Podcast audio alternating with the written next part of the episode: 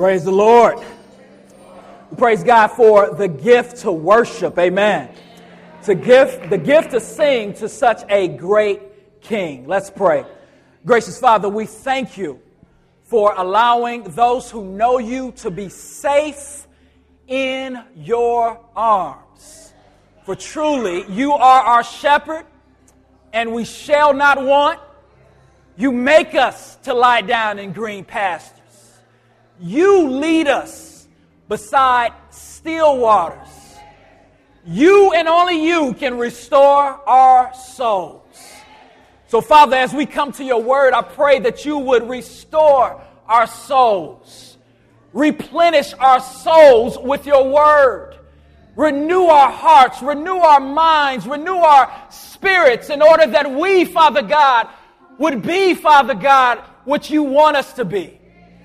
And Father, for the one today who does not know you, for the one today who cannot say that you truly are their shepherd, we pray today, Father God, that you would become their shepherd. We pray today, Father God, that you would make them to lie down and that you would lead them for your sake and glory. Humble us at this moment. Help us to submit to your word Help us to look to your word, Father God. Not that our ears would be tickled, but that our hearts would burn as a result of seeing a holy and a majestic God. Speak, Lord, for your servants are listening. In Jesus' name we pray. Amen. If you could stand to your feet and grab your Bibles and turn to the sixth chapter of the book of Mark. Mark chapter 6. And again, to those who are visiting with us today or visiting for the first time, we greet you with a warm, forced welcome. Amen. Mark chapter 6. And we're going to start reading at the 14th verse. And we're going to read up into verse 29. This is a, a wonderful chapter. The first 29 verses is, is pretty much getting at the point that if, if you're a disciple of Jesus, if you've been called to follow him, you've been called to speak about him. And those who have been called to speak about him, they can't be thin skinned, for you will be rejected by men. Mark chapter 6, starting at the 14th verse, the precious, convicting, comforting, majestic, wonderful, authentic, sufficient Word of God reads King Herod heard of it, for Jesus' name had become known. And some said, John the Baptist has been raised from the dead. That is why these miraculous powers are at work in him. But others said, he is Elijah. And others said, He is a prophet like one of the prophets of old. But when Herod heard of it, he said, John, whom I beheaded, has been raised. For it was Herod who had sent and seized John and bound him in prison for the sake of Herodias, his brother Philip's wife, because he had married her. For John had been saying to Herod, It is not lawful for you to have your brother's wife. And Herodias had a grudge against him and wanted to put him to death. But she could not, for Herod feared John, knowing that he was a righteous man, a, a holy man, and he kept him safe. When he heard him, he was greatly perplexed, and yet he heard him gladly. But an opportunity came when Herod, on his birthday, gave a banquet for his nobles and military commanders and the leading men of Galilee.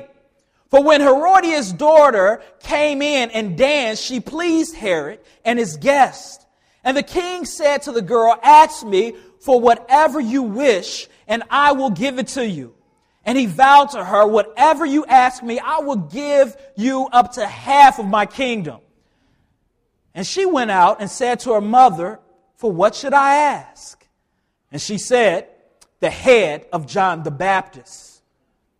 And she came in immediately with haste to the king and asked, saying, I want you to give me the head of John the Baptist on a platter. And the king was exceedingly sorry, but because of his oaths and his guest, he did not want to break his word to her. And immediately the king sent an executioner with orders to bring John's head. He went and beheaded him in prison and brought his head on a platter and gave it to the girl. And the girl gave it to her mother.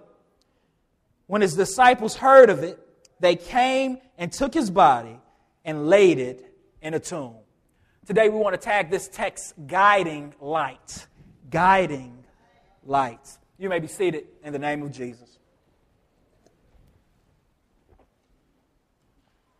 You know, before hit television shows like Desperate Housewives and reality television, there was a such thing uh, called soap operas. I remember growing up, man, soap operas were, were huge. I couldn't go, go too long and, and walk throughout my house without hearing my mother talk to one of my aunties or, or women, grown women, just talking about them. They'll talk about General Hospital and. Yeah, y'all know about that, don't you? Soaps ran it. Soaps were what was most popular. Things like Days of Our Lives. And for the younger generation, you, you hear me say that and you're like, soap operas? What is a soap opera? A soap opera is a radio television series that depicts the lives of, of many characters. And these characters' lives are kind of merged together. They kind of all come together. And soap operas has very romantic and over dramatic themes. And by the way, soap operas were not called soap operas because after watching them, you just felt clean and pure. In fact, I would argue that after watching a soap opera, you kind of felt like you needed to go and take a bath. Soap operas received their name because soap manufacturing companies ended up sponsoring the programs. What made soap so intriguing and so popular was the way in which they were written. They were written as an open-ended narrative that successfully prolonged a, a running story's conflict. And the conflict that most characters experience seemed to be very overdramatic. Almost every week, the drama in a story became more twisted, more deranged, making it all the more juicy and all the more addicting. Soaps fed on themes such as adultery and murder and lies and sibling rivalries and, and sex and, and, and all these things. Never forget when my, when Amber and I were courting and we just were getting to know each other, I'll never forget one day we were talking about communication in relationships. And, and she said that one thing that kept soap operas going was, was the character's lack of commitment to communicating the truth in a timely fashion. Most characters' lives were so bent out of shape and so dark because no one was confronting each other with the truth. In fact, they constantly found themselves in deep seated water because after failing to tell the truth, they had to cover up the lies. Today, God is going to challenge us to not be a part of the, the world's soap opera. For some of us, we are actively a part of the world's soap opera because of the drama filled lives that we live. But for others of us, we are passively a part of the soap opera because we neglect to stand firm and speak the truth in love to people. You hear that? So today's big idea is this believer, surrender to the risky call of speaking the truth in love. Surrender to the risky call of, of speaking the truth in love. In today's text, we see a family that made some soap opera episodes look like TBN. In fact, one of today's stories' main character is Herod. And Herod reveals, uh, or history reveals, I should say, that this is Herod Antipas. Herod Antipas was the seventh son of Herod the Great. Now, Herod the Great is chronicled, his life is chronicled, a portion of his life, in the book of Matthew. In Matthew chapter 2, we see it was Herod the Great that was ordering the death of children in Bethlehem. It is said of Herod Antipas' father that Herod the Great was a ruthless stranger to all humanity. He was dirty. He was mean. He was messed up. He had some serious issues. Herod the Great ended up dying about four or five years after the birth of Jesus. And since he was over this, this land, the tetrarch over this land, he ended up splitting his kingdom with three, uh, uh, amongst three of his sons Philip, Antipas, and Archelaus. All of Herod the Great's son had broken lives just like their father. All of the Herod the Great's sons lived in a, in a soap opera type of life. And the reason they, they lived broken lives was because they were a part of a broken kingdom. The days of their lives were filled with soap opera things. Mark chapter 1, we learn that, that Jesus has come. He has stepped into the world. He has stepped into the soap opera and he has stepped in to declare good news. He has stepped in to preach about a new kingdom, a new king, and a God that reigns. He came preaching the, the kingdom of God. The kingdom of God is life with God under God's rule and under God's care. The kingdom that Herod and, and the kingdom that the world is a part of is a kingdom of trifleness, while the kingdom of God is a kingdom of righteousness, peace, and joy in the Holy Spirit. Herod and his family desperately needed a guiding light. Herod and his family desperately needed someone to speak the truth to them in love. They, they desperately needed to become citizens of God's kingdom so that their soap opera would end in order that they could live the life that God desired for his creation to live. See, the Bible teaches that life was meant to be lived not for our own advantage, not for our own benefit, but for the advantage and the benefit of God, for the advantage and the benefit of the one who created us. And the only way that Herod and his family will become citizens of the kingdom of God is if they take their heart's gaze off of their small kingdom and put their heart's gaze on Jesus and his big kingdom.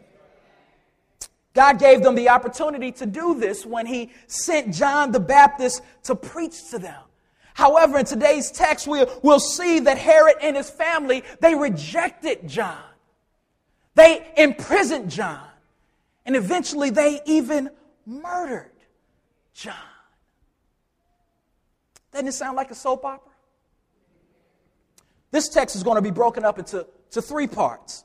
As we look at the text, verses 14 through 16, we're going to break that up or we're going to label that Herod's consciousness.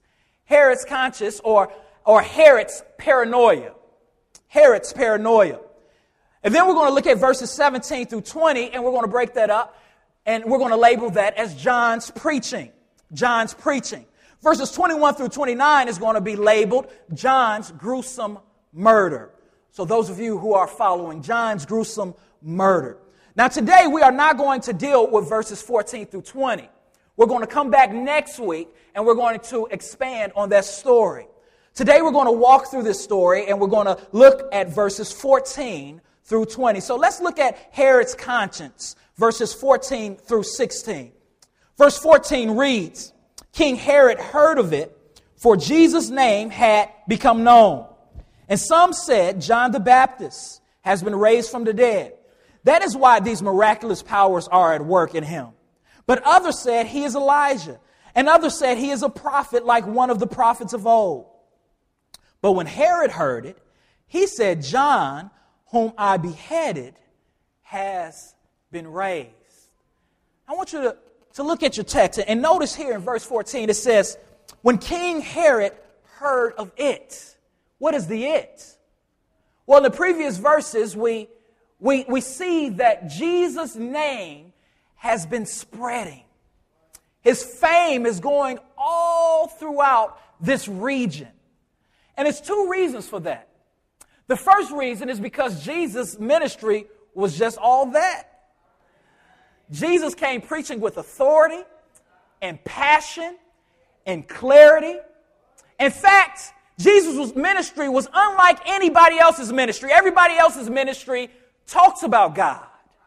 Jesus was God doing the ministry of God. He was doing his own ministry. So, so Jesus' fame was spreading. But the second reason that Jesus' fame was spreading was because Jesus had just delegated his authority or his power to his disciples. We read in this, in this section, in verses, I'm sorry, in verses 7 through uh, 13, that Jesus had brought his 12 disciples together and he delegated his authority or he delegated his power to them. He sent them out two by two. And he said, I don't want you all to take anything with you. I don't want you to take an extra pair of clothes. I don't want you to take a script. I don't want you to take a sword. Why? Because I'm teaching you to trust me. And I want you to go out and I want you to help people. I want you to minister to people. But you know, a lot of times when we read that section, we, our attention is drawn to the works that they did. It's drawn to the fact that they cast out demons. It's drawn to the fact that they did miraculous things. But the main point of that passage is to show that the main thing that God called them to do was to preach, to teach, to extend the gospel. The Bible says that when they went, they didn't just go to do miracles, they went to confront people with their soap opera filled lives and to call people out of the kingdom of darkness into the kingdom of light. So Herod has heard of Jesus' ministry, not mainly because of the miracles that were done, but he probably heard of Jesus' kingdom because of the radical message that was being preached. A message of repentance, a message that confronted people. Jesus' disciples were not afraid to surrender to the risky call of speaking the truth in love. Now, as we look at this passage, it's important that we also see this. It's important that we see that John the Baptist is doing exactly what Jesus' disciples were doing. Jesus' disciples went throughout the land preaching good news because Jesus looked at them and said, Go. Go two by two and spread this message. But John the Baptist, his ministry was effective because he did the same exact thing. Now, John was not in the 12, but John received a call from God to go and to preach. John understood that his call from God was to be a voice crying out in the wilderness. John understood that God had anointed him. He had chosen him. He had saved him. He had set him apart. Not so that John could live a, a comfortable life, but so that John can speak the oracles of God. And I come to tell you all today, like John, we have been called to, to, by God to preach this message. We have been called by God to speak the truth in love to people. We have been called by God to stand up courageously with conviction and to lift the word of God up to the conscience of man. So everyone is talking about Jesus from the local Starbucks to the University of Louisville.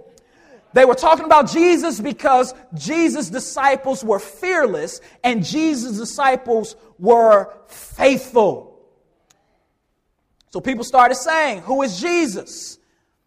And that's what we see in verse number 15. Some were simply saying that Jesus was John the Baptist. They were saying that John the Baptist was raised from the dead. They understood that this preacher had just been killed, he had just been murdered. Others were saying that, his, uh, uh, that he was Elijah. They said that he is a prophet like one of the prophets of old.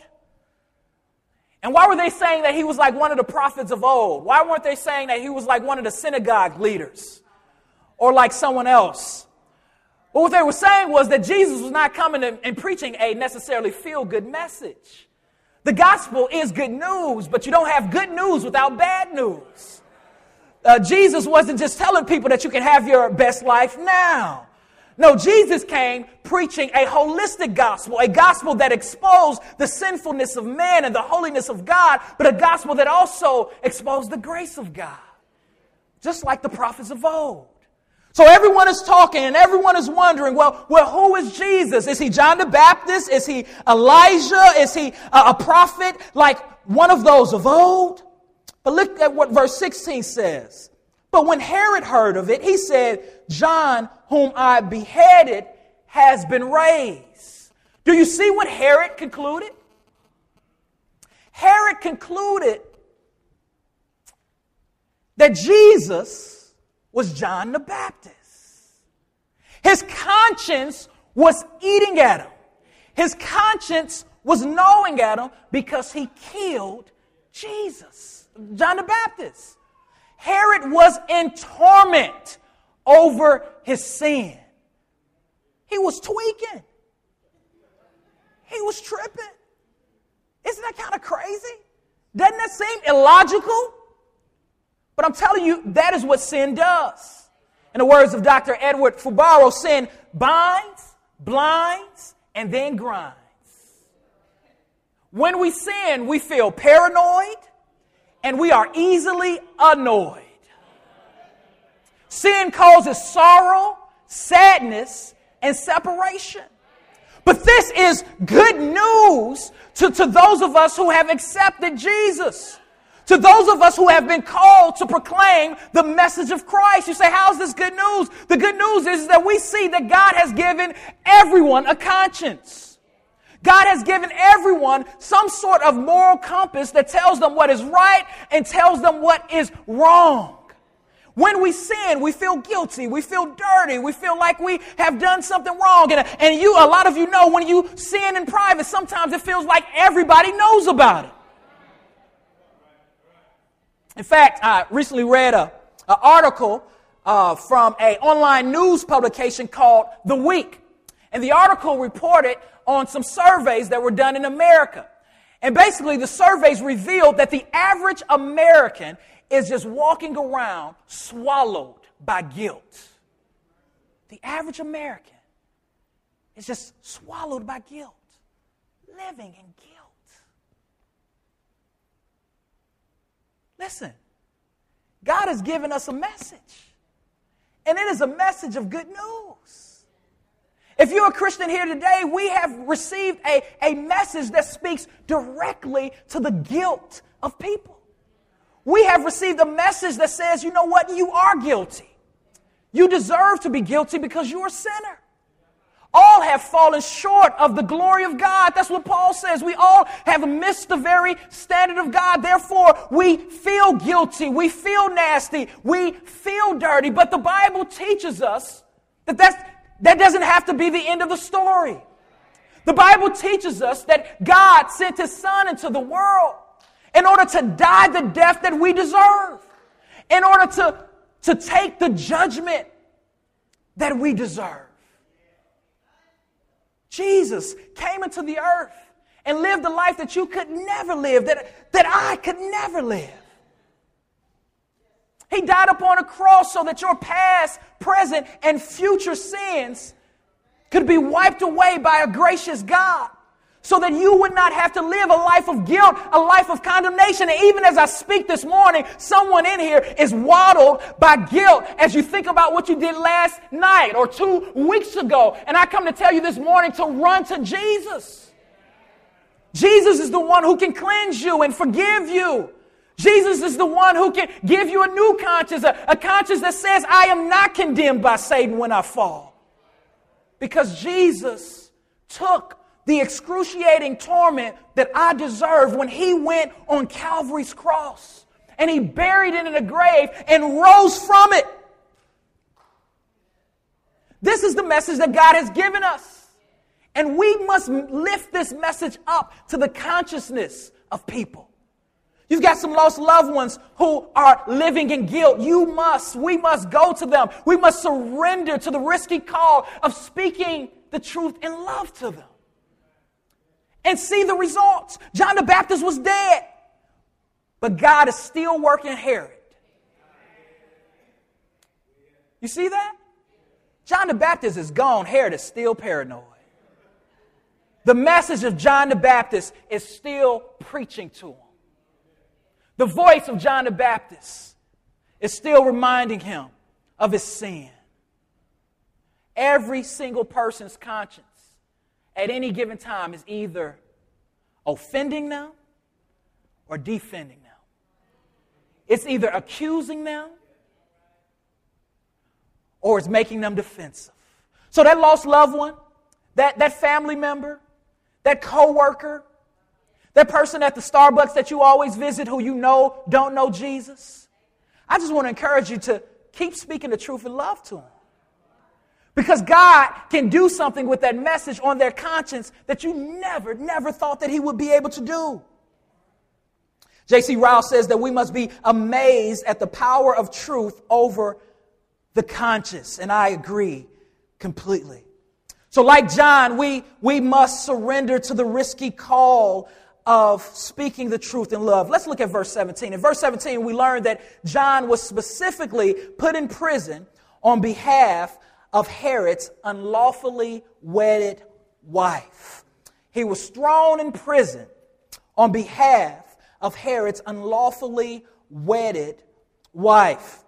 According to the his, uh, Jewish historian Josephus, uh, one trip while visiting his brother Philip's territory, Herod wooed his brother Philip's wife, Herodias, away from him. They both ended up divorcing their spouse, and it ended up being a huge, huge issue. The whole region knew about it. It was on TMZ, and it was on the tabloids and everything. It was a well documented scandal.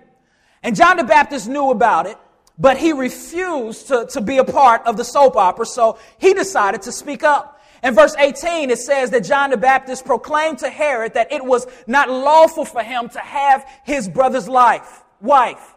In the Mosaic law, it states, of course, that, that we should not commit adultery. That it is against God's law to sleep with another person's spouse or to take another person's spouse. But in Leviticus chapter 18, verse 16, it gets even more specific. It says something that we think that everybody would know. It says that a brother should not take a brother's wife. a brother shouldn't be so scandalous to sleep with his own brother's wife. So John confronted Herod on the sin and he called Herod to repent. John did, John did not confront Herod because he was mean and arrogant, nor did he confront Herod because he was without flaw and without sin. No, John confronted Herod on Herod's sin because Herod was made in the image of God. And because Herod, like all of us, are under the standard of God or the law of God. John did not want Herod to miss heaven and go to hell.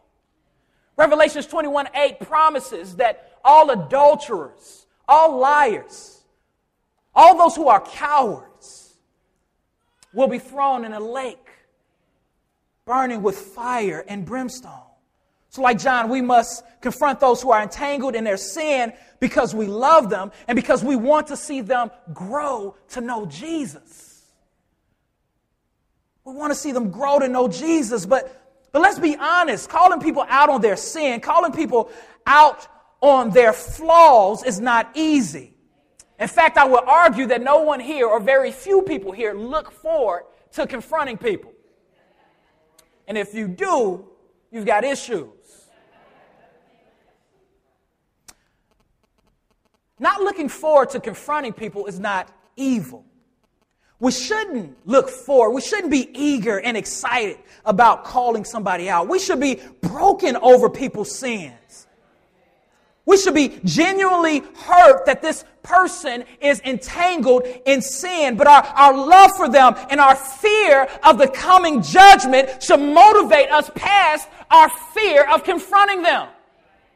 We should know that this person, if they stay entangled, if they stay living like this, that they are going to stand before a holy and an awesome God, and that should drive us away from being scared to saying, This is a duty, this is what I must do because I love God. As I look at Christendom in America and in our context in this church, I, I can conclude that we really don't speak the truth in love to people. We don't. We don't speak the truth in love to our fellow Christians. Some of our brothers and sisters in Christ have character flaws that we know are sinful. And we just we just let them go. And if we're not willing to speak the truth in love to each other, how in the world are we going to be willing to speak the truth in love to people who don't know Jesus? The kingdom of God is, is drastically affected by our cowardness. It's, it's affected by our negligence. It's, it's affected by our lack of loving in this way. People aren't experiencing the very grace and love of God because we are letting their soap opera type lifestyles continue. And sometimes we, we, we get off the hook or we try to get off the hook and we think that, that pointing out sins and, and someone else's life is the pastor's job. Pastor, it's your job to call sister so and so on what she's doing. I know she's messy, but you know she's messy too. It's your job. But that can't be further from the truth. In Matthew chapter 28, verse 19, Jesus said that it is the job of every follower of Jesus to make more followers of Jesus.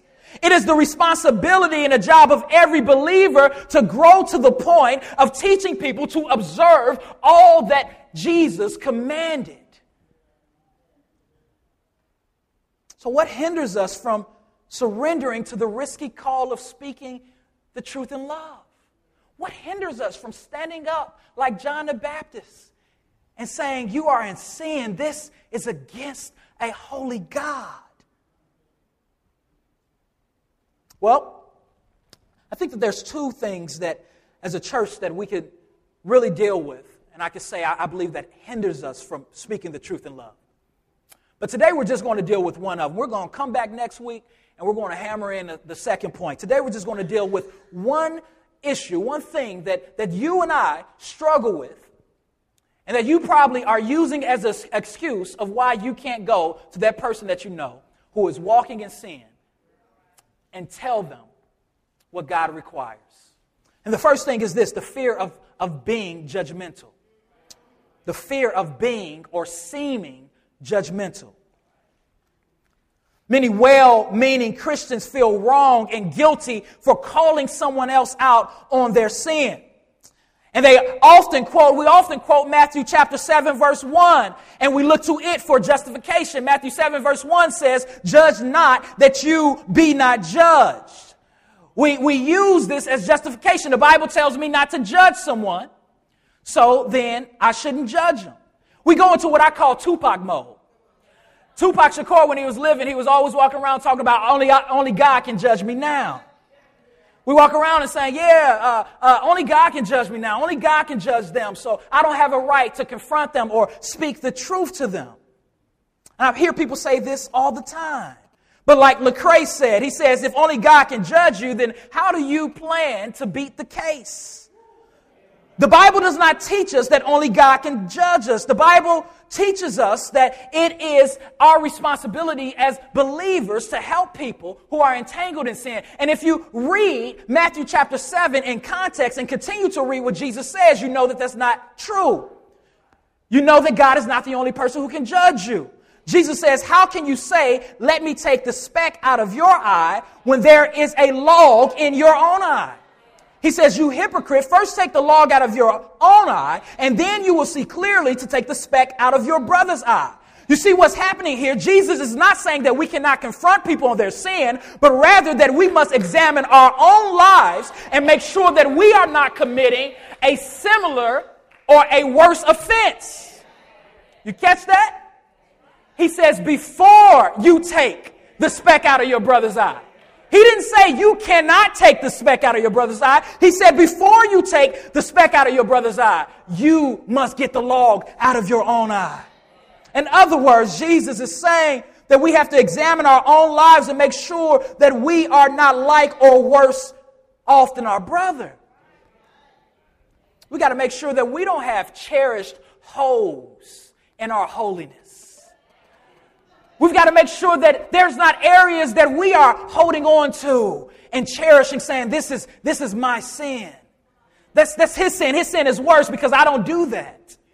He says, No, you, you have to look inwardly. Galatians chapter 6, verse 1 says, Brothers, is, if anyone is caught in any transgression, you who are spiritual, you should restore him in a spirit of gentleness. You hear that? Brothers, if anyone is caught in any transgression, you who are spiritual should restore him in the spirit of gentleness. That's exactly what, what Paul is saying to the church of Galatia, just like, like, like Jesus was saying. In Matthew, he says that the one who should restore the person who has crossed the line, they must be spiritual. And by spiritual, Paul does not mean a super Christian because there is no such thing as a super Christian. The only super Christian was Christ himself. Rather, the term, the one who is spiritual, means the one who is seeking and fighting to walk and live in the Spirit. Paul is saying that let the one who shows evidence that they are walking with the Lord restore the one who is entangled in sin. So, what is evidence of walking with the Lord? How do I know if it is okay for me to confront someone who is living in sin? Walking in the Spirit there must be connected back to Galatians chapter 5, verse 22. The fruits of the Spirit. He says, you know, if you're, you're able to confront or call someone out in the sin, if you see evidence of God's Spirit working in you, if you can look at your life and look at your heart and, and look at the way that you live and say that God is making me more patient, more loving, more gracious. It's evident. People are speaking this into your life. But it also says that we should restore the person with gentleness, not with harshness. We don't seek to embarrass the person or hurt them, but we do everything that we can to let them know that we love them way too much to allow them to destroy their lives. And not only their lives, we speak the truth in love to them because we love them way too much to allow them to destroy the reputation of Christ's bride. But let's Let's think about the good that comes out of helping someone who is entangled. James chapter 4, verse 19 says these words The one who returns the person who is wandering from the truth back to the truth saves a soul from death and covers a multitude of sin. The one who speaks the truth in love is a person who is saving that person from death. The reformer and theologian Martin Luther once said that one day we will not just be judged on what we said, but we also will be judged on what we did not say. Those who are spiritual, you have been given the ministry of reconciliation. You have been given the ministry of restoration. And I'm calling you today, Christians, to surrender to the risky call of speaking the truth in love. Now, there are some people who are hearing this right now, and you like, woo, I am off the hook. I know that I can't speak into someone's life because I know my life is a mess. I know that this message isn't for me because I know I got to get some stuff together. I know I'm living in sin. Well, the Lord requires something of you this morning as well. He requires that you not settle to live with the plank in your own eye. He requires that you pursue being spiritual. He requires that you don't hide behind the fact that I'm just a, a, a carnal Christian. Or I'm, I'm, still, I'm still growing, I'll be there one day. He, he says, no, if you are an entangled cultural Christian, you may not even belong to the Lord. A Christian is not a person who cherishes sin. A Christian is not a person who holds on to areas of their life and just says, well, this is my one area. God, I just have to deal with it. First John chapter 5 verse 18 says, we know that God's children do not make a practice of sinning. For God's son holds them securely and the evil one cannot touch them. One of the evidences of being a child of God is that we hate sin and we are growing to hate sin more. It's that we are bothered by the areas of our lives that do not match up to what God is calling us. It's not that we cherish it and gloat on it and say, oh, that's just me. That's just the way I am. That's messed up. If you just a liar or just always sarcastic or always hurting somebody's feelings or always going off the handle, that means you have an anger problem. That's a sin. We cannot accept habitual areas of flaws and sin in our lives. No, Pastor, you don't really know what you're talking about because I love the Lord. I know I've been holding on to this sin for, for 20 years, but I love the Lord. I know we're not married and we're living together, but I love the Lord. I know every now and then I curse out my husband, but I love the Lord. I love him. Mm-mm. Let me, let me prove you how I love you. I love him because I gladly come to church on Sunday. And I gladly let people know I do. I love them because I, I gladly sing my gospel songs. Well, let me point you to verse 20 in this text. It says, Herod feared John, knowing that he was a righteous and holy man, and he kept him safe. When he heard him, he was greatly perplexed, and yet he heard him gladly. You see what just happened? John the Baptist was preaching to Herod. Herod showed up to hear him preach. He was perplexed, which means he was miserably guilty, but yet he was glad to be there. And that's how some of us are here today. We are miserably guilty Sunday after Sunday because we know that we are not going to change our lives when we leave this place. We are miserably guilty because we know for the last 20 years we've been doing the same routine, the same thing. We are miserably guilty because we know that on Saturday night we're going to hit up every club and get drunk as we can. We are miserably guilty because we have cherished sins, cherished things that God does not cherish, but yet we come to church and we sing gladly and we laugh and we say, Preach me happy, preacher. Being glad to hear somebody preach and being glad to come to church does not make a person a Christian. Herod was glad to hear John preach. But Herod was not a Christian. He was miserably guilty, miserably perplexed, but yet he chose not to repent.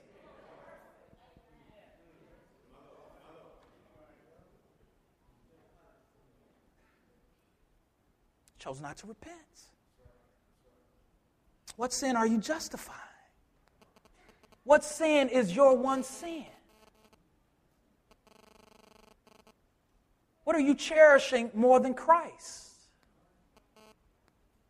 Is there an area in your life where you decided that this is my area? Is your life as a Christian right now, is this where you decided that you're going to stay?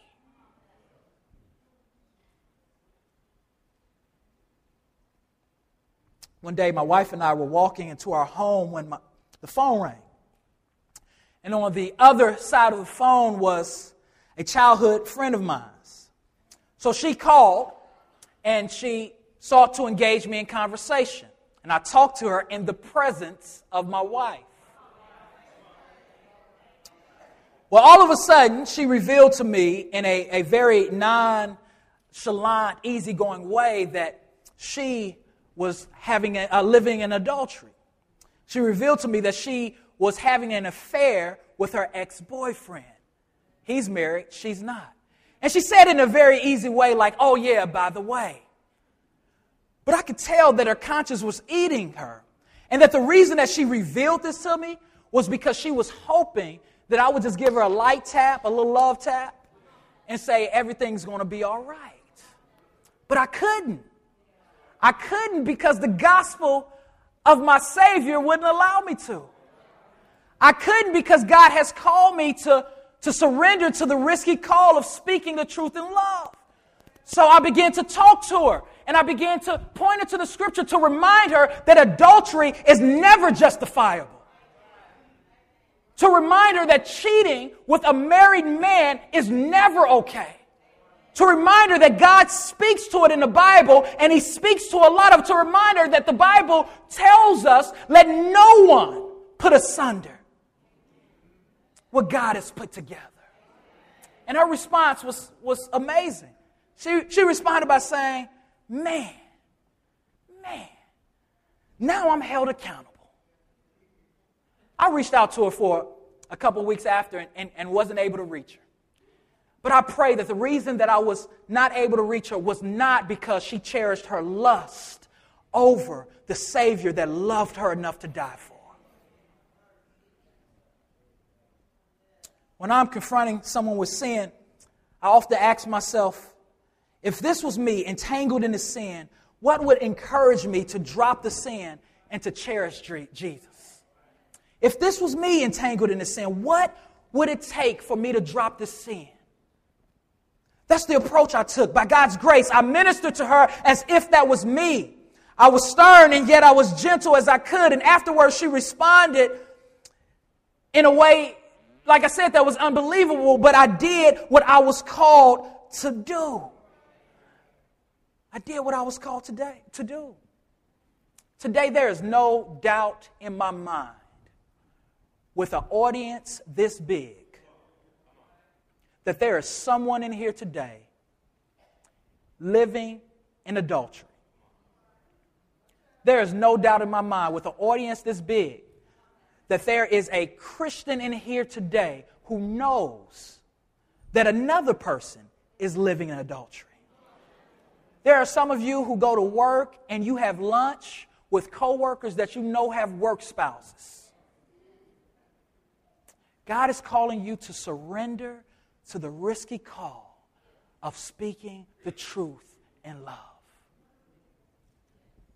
I beg you, dear Christian, I beg you, dear Christian, to not become entangled with that sin. I beg you today to, to repent, to cut the relationship off, I dare you, dear Christian, to speak up to that coworker, to speak up to that friend, to speak up to that lost person and let them know, you know, God created the institution of marriage. It was his first institution that he created. He blessed it. And you are going against God when you break it up. And I'm speaking to you, Christian, who are, you're just on that line. You're flirting with that person. It's, it's harmless. It seems harmless. That's what you tell yourself. But I beg you, I beg you to repent, to turn, and to touch Jesus. I love the book of Proverbs. If you're looking for something to read tomorrow or this week, I, I really encourage you to, to read the book of Proverbs. The book of Proverbs is filled with wisdom and knowledge. The book of Proverbs chapter 27, verse 5 and 6 says, It is better is open rebuke than hidden love.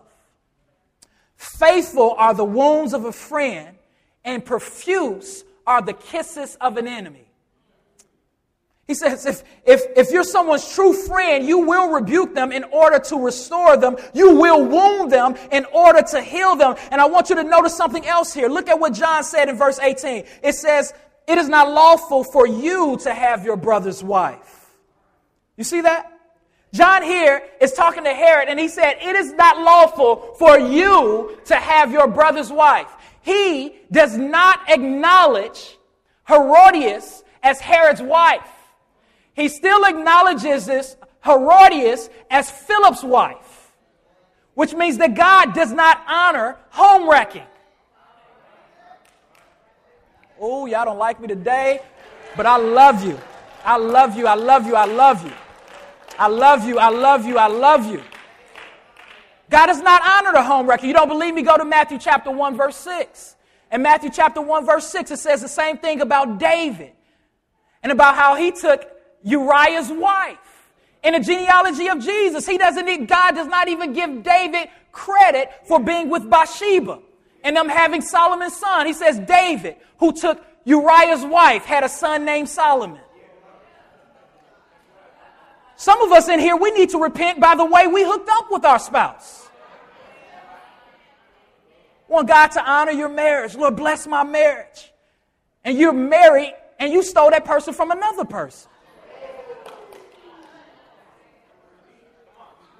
Well, Pastor, she said she about to get a divorce. Fool, you fell for it?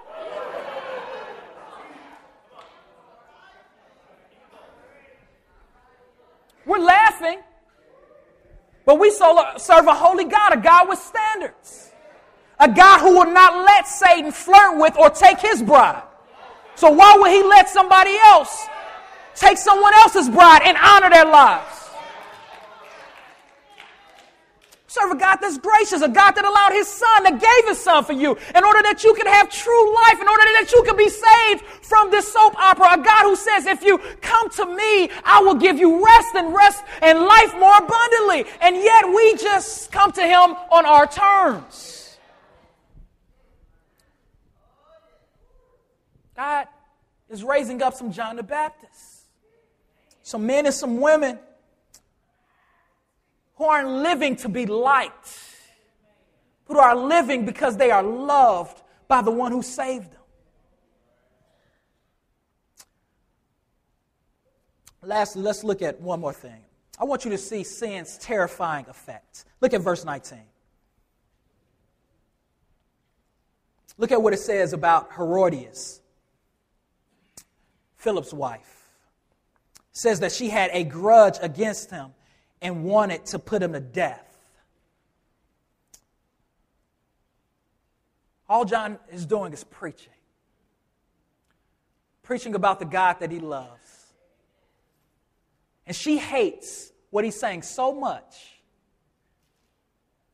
that she hates him enough that she wants him dead.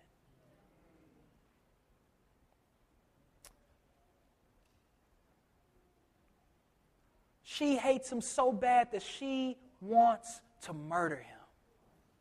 That's sin's effect. Sin makes our hearts hard and callous. Sin makes us hate and dislike the very people that we should love and cherish. The people who are speaking the truth to us in order that we would have a, a intimate relationship with God. If you're a believer here today and someone is speaking the truth in love to you and you are stiff arming them like Walter Payton, and you dance around them like Barry Bonds, and you're talking negative about them because you just think they're so judgmental when you know their life is lining up and they are genuine, then you are no better than Herodias. And be careful. The more you hear the message of the gospel preached, and the more you intentionally harden your heart and turn your ears off and, and, and, and close your eyes, the, the more likely you are going to, to be, come reprobate and become callous. Know what happened to Cain? God said, Cain, if you just come back with an appropriate offering, it's going to be all good between us. But if you don't, sin is crouching at the door. It's, it's waiting to overtake you like a lion. It's waiting to control you. It's waiting to entangle you. It's waiting to break you. It's waiting to blind you. It's waiting to strip you of your strength. It's waiting to prepare you for hell. It says, Cain, listen to me. Do not harden your heart. Hey, Cain hardened his heart, and what did he go and do? He went and murdered. Herodias hardened her heart, and what did she go and do? She went and murdered. Some of us, we have hardened our heart, and after we leave Sunday morning, what do we go and do? We go and we murder. If you're a Christian here today, I want to encourage you to not let other people's habitual sin and flagrant sin go unspoken of. But I also want to encourage you not to let your own sin go unchecked. Galatians chapter 6, verse 2, Paul says, The one who is seeking to restore the other, he says, You be careful unless you fall. Unless you fall. Some of us in here, we're okay, right? We're not committing adultery. We're not like Herod. That's not our sin. But I want to call you to repent from committing spiritual adultery. God has saved you, and He wants you to be His first love. But He's no longer your first love because you're putting everything and everyone over Him. The game is more important than Him, the mall is more important than Him. You find yourself like Herod this morning. You come to church to be entertained. You come to church to be preached glad.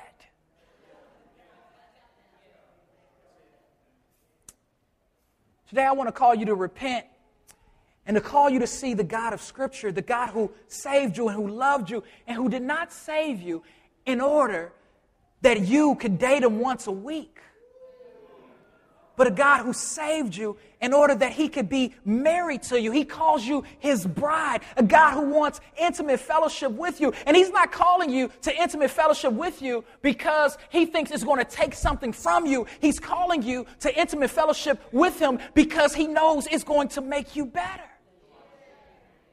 Walking with the God of the universe, the one who flung the stars into existence, the one who controls the ocean, The one who created you with a very purpose, it does not take from you, it adds to you.